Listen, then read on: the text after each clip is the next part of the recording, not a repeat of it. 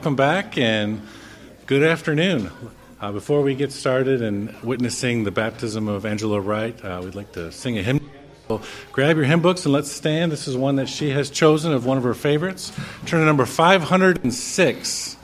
506. In Christ alone. The Lord is my portion, therefore I will put my hope in him. Lamentations 3:24. 506.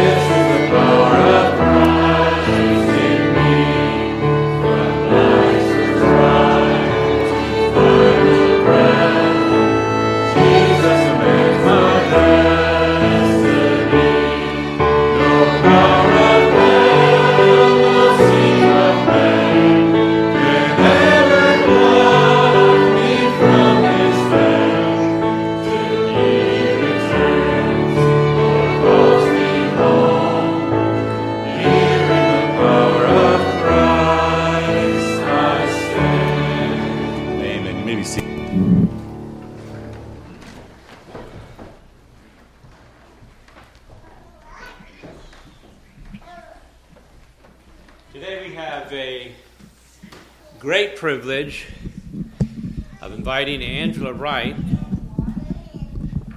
to believer's baptism. We do baptism a little differently here, and we typically won't baptize children because we want each candidate to be able to truly confess from their heart Jesus Christ as Lord. Sometimes it, um, often these little ones will respond in repentance and faith early on. We're not sure.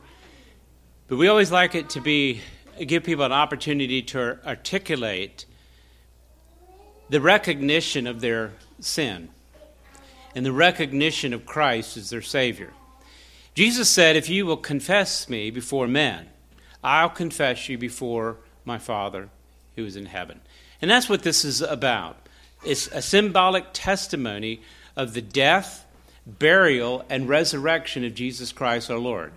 And we do this through immersion after those confession, those uh, candidates confess indeed Jesus Christ as Lord. So at this time, I'd like to invite Angela to give the church, the body of Christ, her confession and testimony.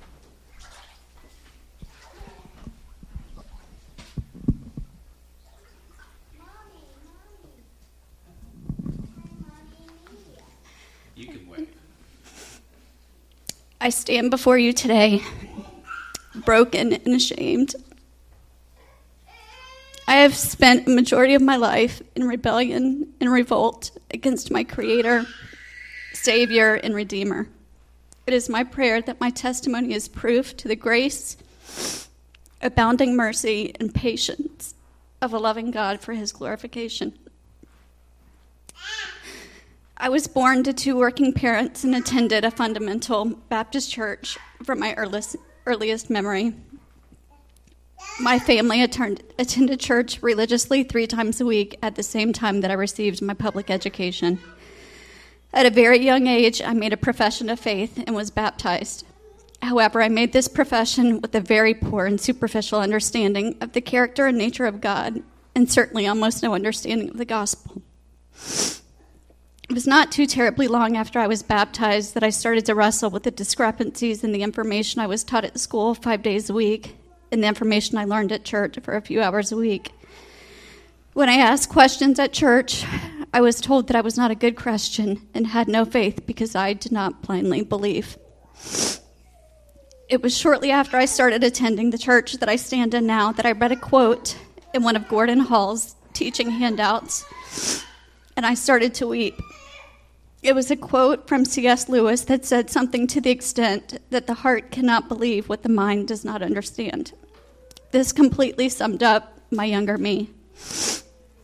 In addition to a lack of understanding, I also witnessed church infighting, church splits, pedophilia within the church, and a household that was completely void of any Christian living. We had every home interior picture of scripture on the walls and curio cabinets full of knickknacks, but there was no Bible reading, prayer, or discipleship.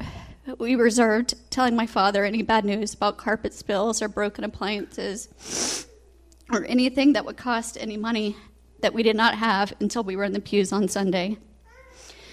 My father would be forced to respond with his in church Christian personality rather than the explosive and physically abusive Monday through Saturday one. Our home was a war zone there was constant screaming between my parents, and I bore the brunt of my father's physical outbursts of anger.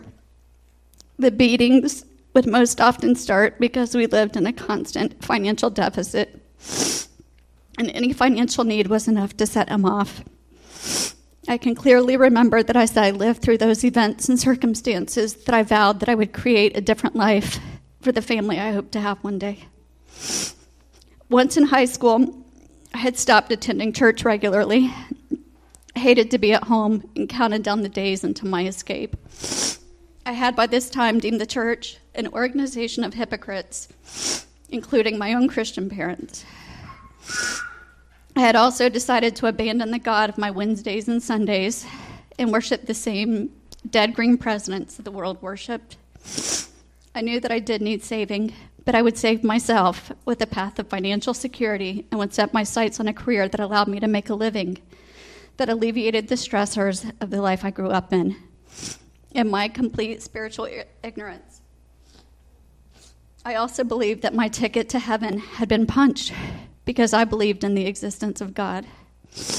But at this point, I wanted God to stay in his own lane and me in mine because I was ready to do everything that the world told me that I needed to do and could do to achieve my own personal success.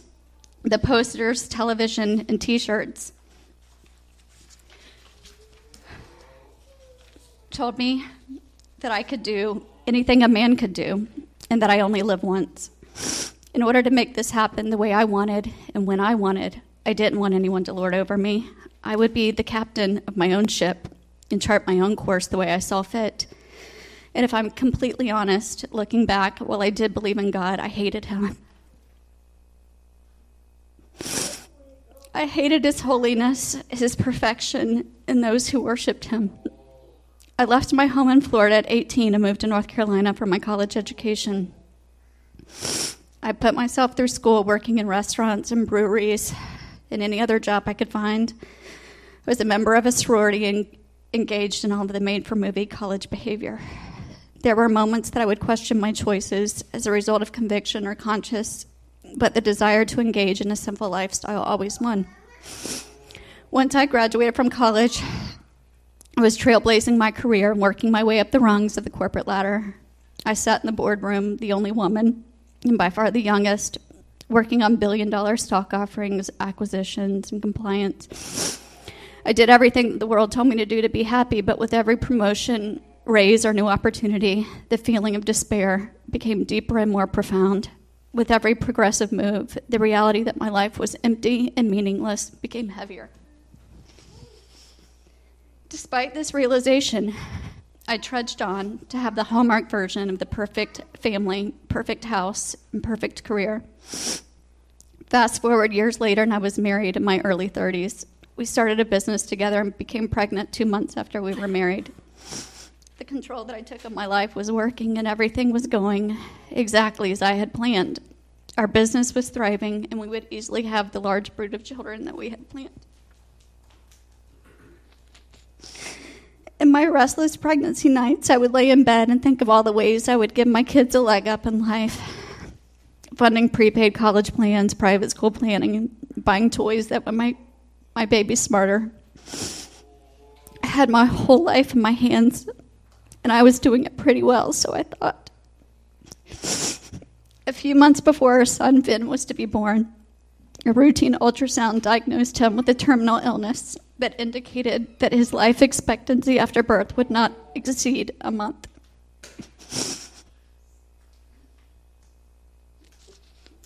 While the diagnosis ended up being a bad one, this domino tripped a series of other medical events. I had multiple trips to the hospital and IV drips to pause preterm labor, contractions, two epidurals, and many other drug therapies before my very sick baby that was under continuous assault in the womb was delivered into my arms. From the first couple of hours of his life, he screamed and writhed in pain. He was unable to digest anything and could not regain his birth weight. He was diagnosed with failure to thrive, and we were at the doctor's office all the time, fighting for a way to feed our starving child. These very early days and months of parenthood were the first indicators that the wheels were coming off the bus. And we were swerving through oncoming traffic, metal on concrete, with no sense of direction and absolutely no way to steer. We were wandering in the depths of the unknown. Finn's constant screaming made us captive to our home. He got older and missed every milestone, had no receptive speech and was clearly not tracking developmentally with his peers a state of perpetual panic set in and made its home in our midst. The challenges with Finn were immediately followed by three lost pregnancies. We sought fertility treatment for another child and became pregnant with Stella. At two and a half years old, two months before Stella was born, Finn was diagnosed with autism. I lay in bed next to him and wept bitterly. I mourned the life he wouldn't have and the life I had meticulously envisioned for him. I was angry, and I reserved most of the anger specifically for God. Why did He do this to me when I deliberately stayed out of His way? I shook my fist at God and dug in and resolved to fix my son myself. I would not allow this to be His life or my reality, and I could do it alone. Every passing day revealed evidence that we had no control over our child. His behavior and our lives were spiraling. To say our marriage was on the rocks is an understatement. We were hanging on by our fingernails. Snide remarks by family and distancing by friends that know that had no idea how to interact with us in our situation left us as a couple bitterly alone, but the aloneness was felt most profoundly when we were in our house alone together.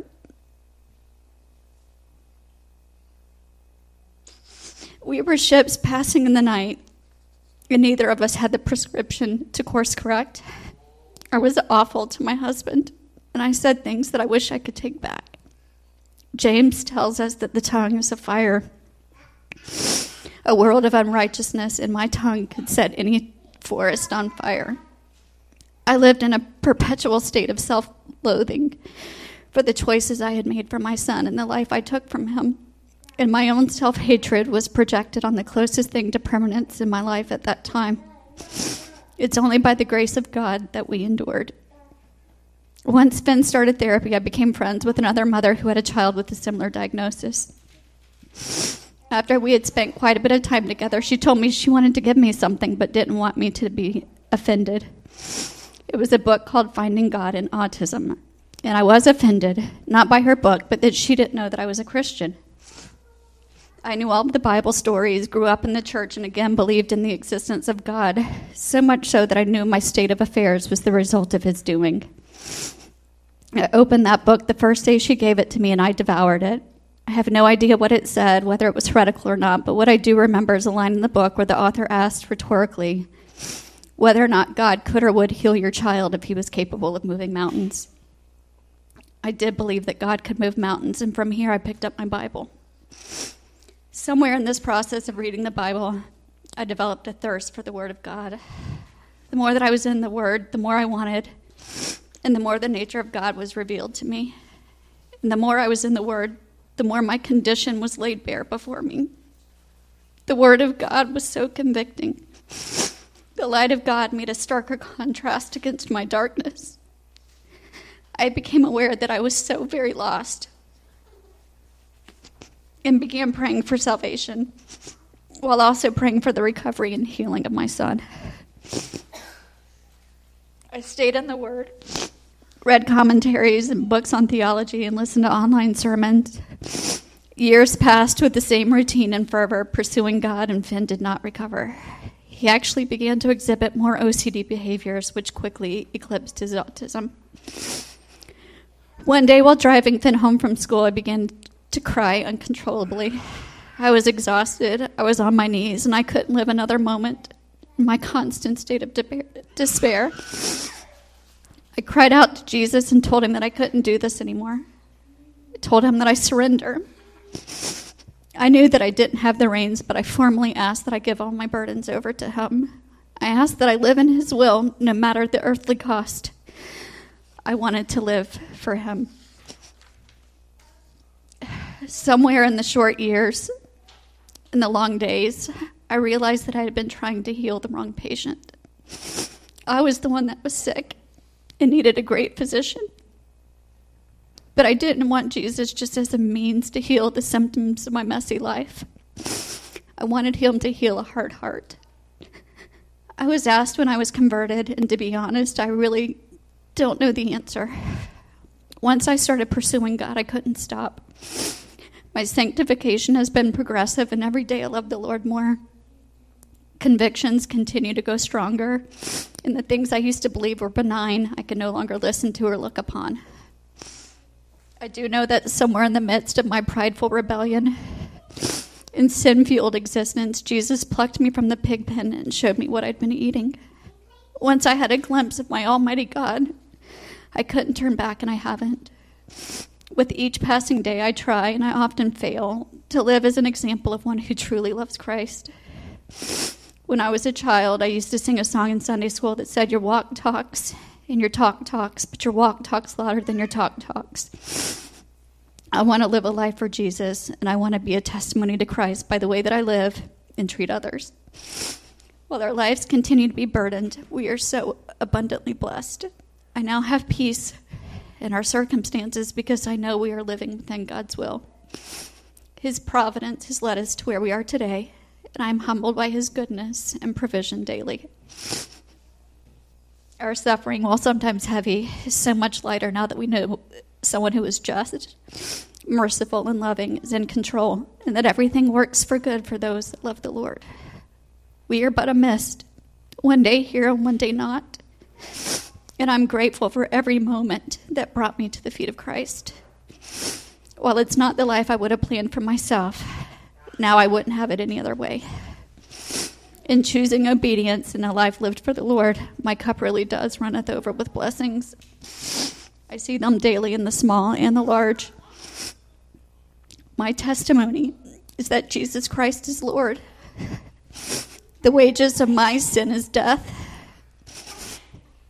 Jesus died under the heavy and grotesque weight of my filthy sins.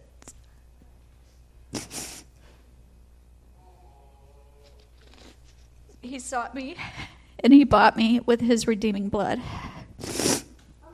I am washed in the blood of the perfect Lamb. Our only hope in life and death is that we are not our own, but belong to God. All that I am is a result of His amazing grace.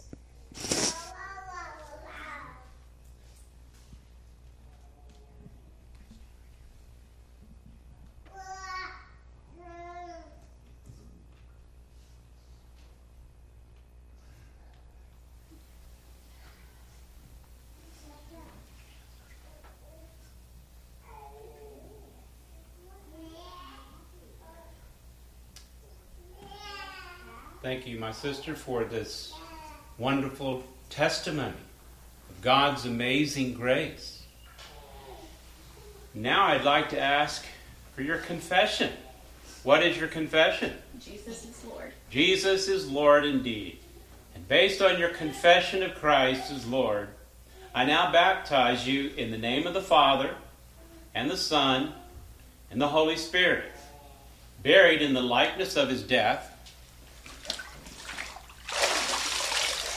raised in the likeness of his resurrection to walk in newness of life.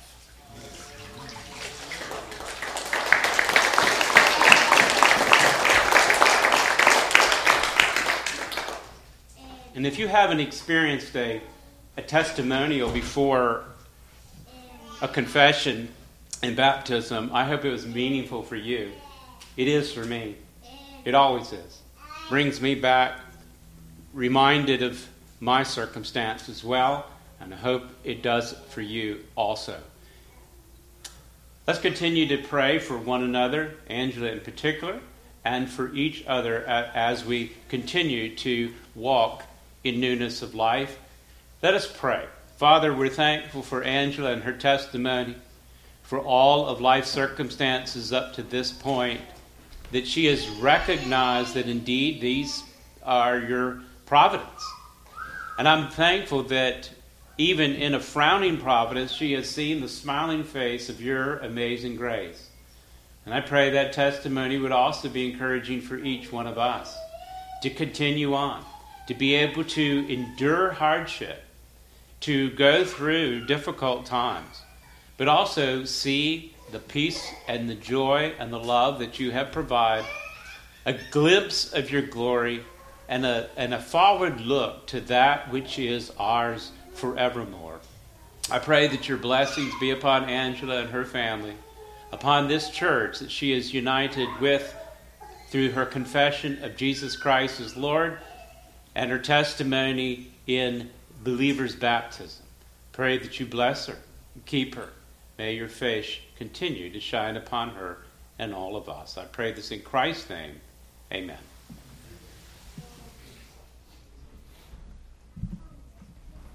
Let's stand together and sing and to be dismissed with 104, Amazing Grace. We'll sing the first and the last. 104.